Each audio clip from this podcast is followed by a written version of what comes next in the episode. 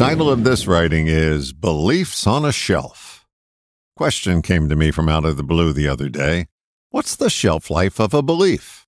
I didn't get an instant answer, only more curious. Beliefs are the building blocks of our lives, and many of them are the foundational ones we inherited from our early caregivers during our formative years. That means they weren't beliefs we arrived at on our own. They were passed on to us as though through osmosis. Some of us live out those beliefs for a lifetime, many of which can't be validated. Others we outgrow, like the tooth fairy and a free lunch. So the natural question is, what ends the shelf life of a belief?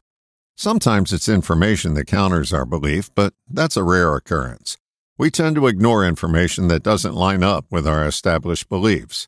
An intellectual argument, no matter how factual, often doesn't have the power to persuade us. I believe what I believe, don't confuse me with the facts. Upon reflection, it seems to me the thing that changes beliefs most is experience. Our experience is hard to argue with. Once we own an experience that's counter to our belief, that belief is past its sell-by date and is headed for the dump.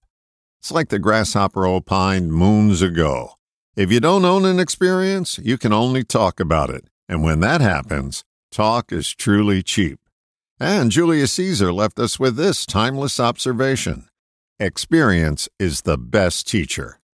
I often ask people to show me their experience and not regale me with their beliefs, because I've learned from experience that beliefs are lousy teachers.